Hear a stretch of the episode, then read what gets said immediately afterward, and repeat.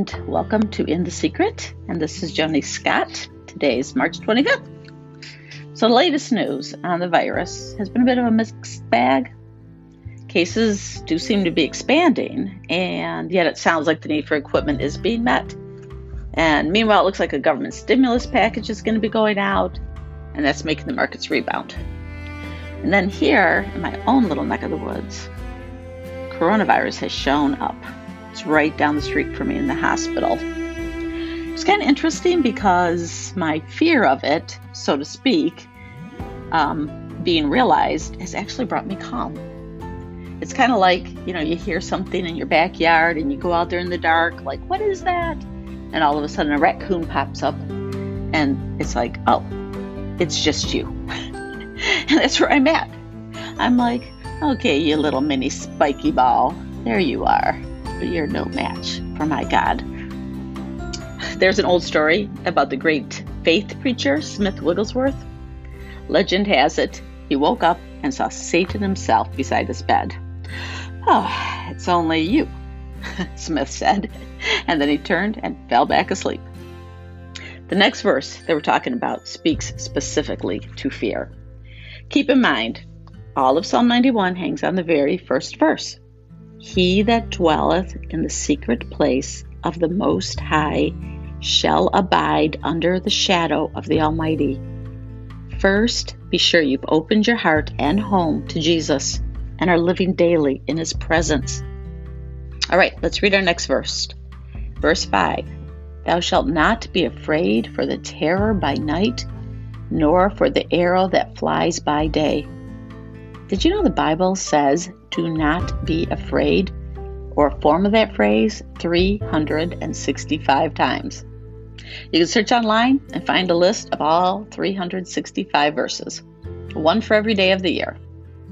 I guess God knew us humans would find something to be afraid of every day. He does compare us to sheep, after all, who've been known to literally die from fear.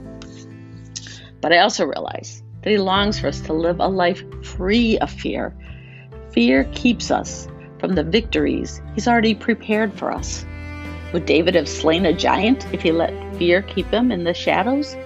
Would Abraham have left his family and set out into a hostile world if fear held him back?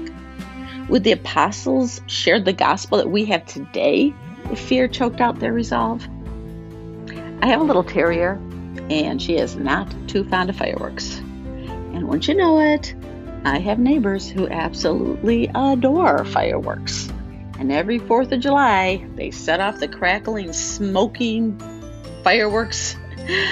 And I come home and I have to find my little pooch under some bed, shivering and shaking. I hold her and I whisper, It's okay, it's okay, Sadie.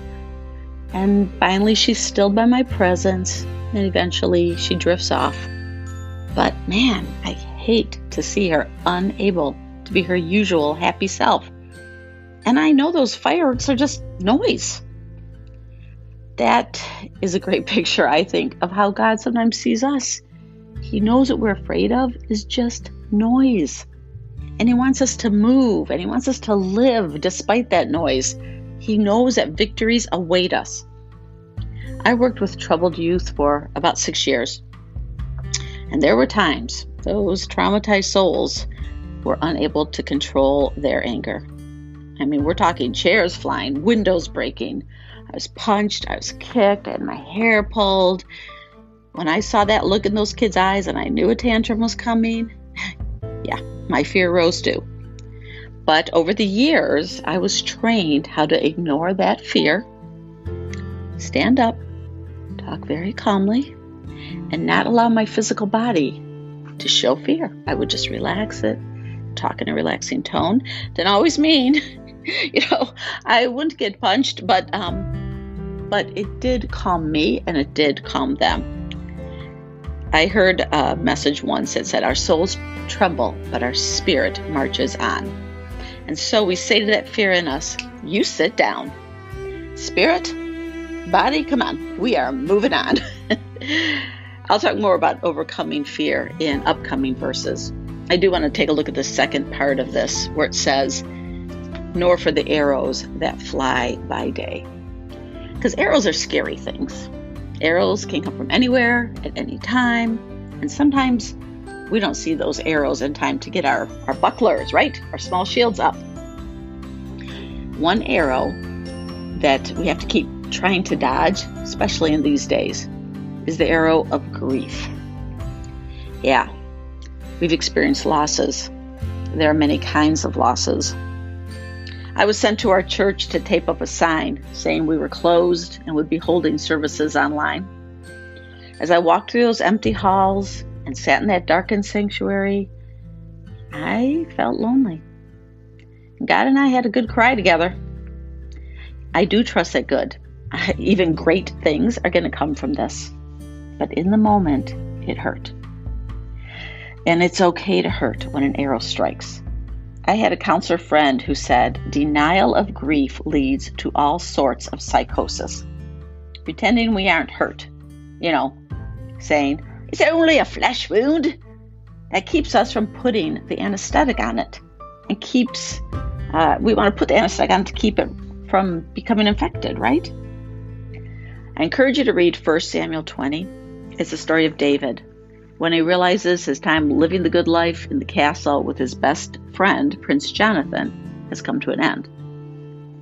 The scene I want to tell you about is when David is hiding, waiting for the signal from Jonathan to tell him it's safe to come back, or his fears have been realized and it's time to run. And the signal? His arrows.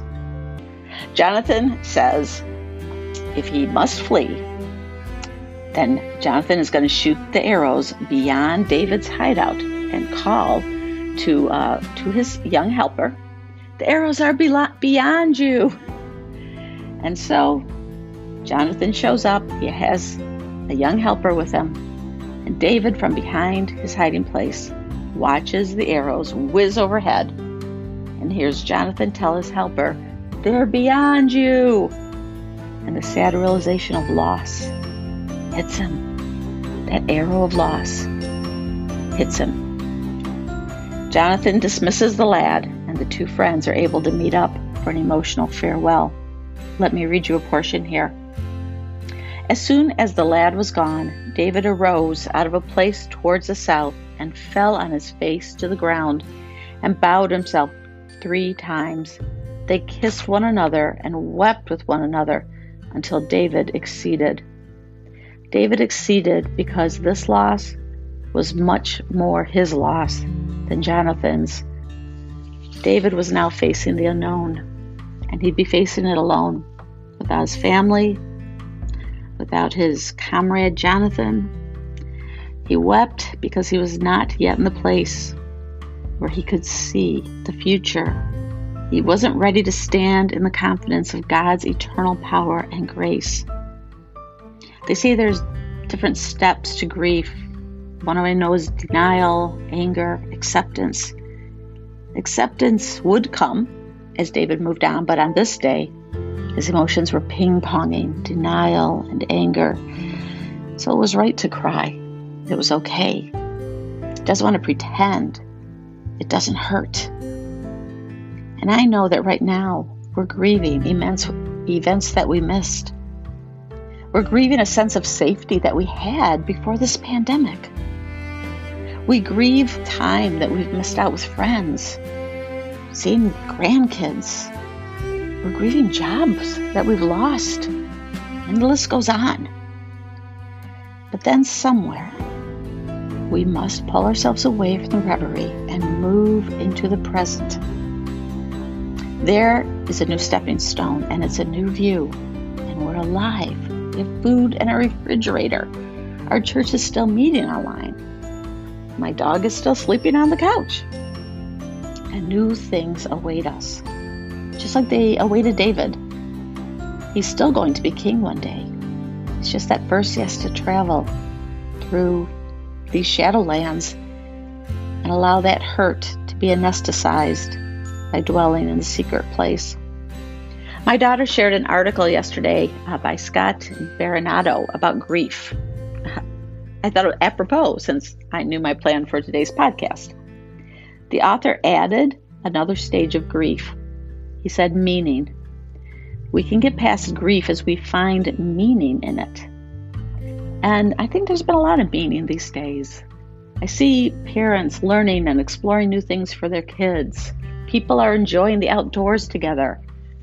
Our church never had an online presence before this virus drove us into new territories. I've started a podcast. That's something I've always wanted to do.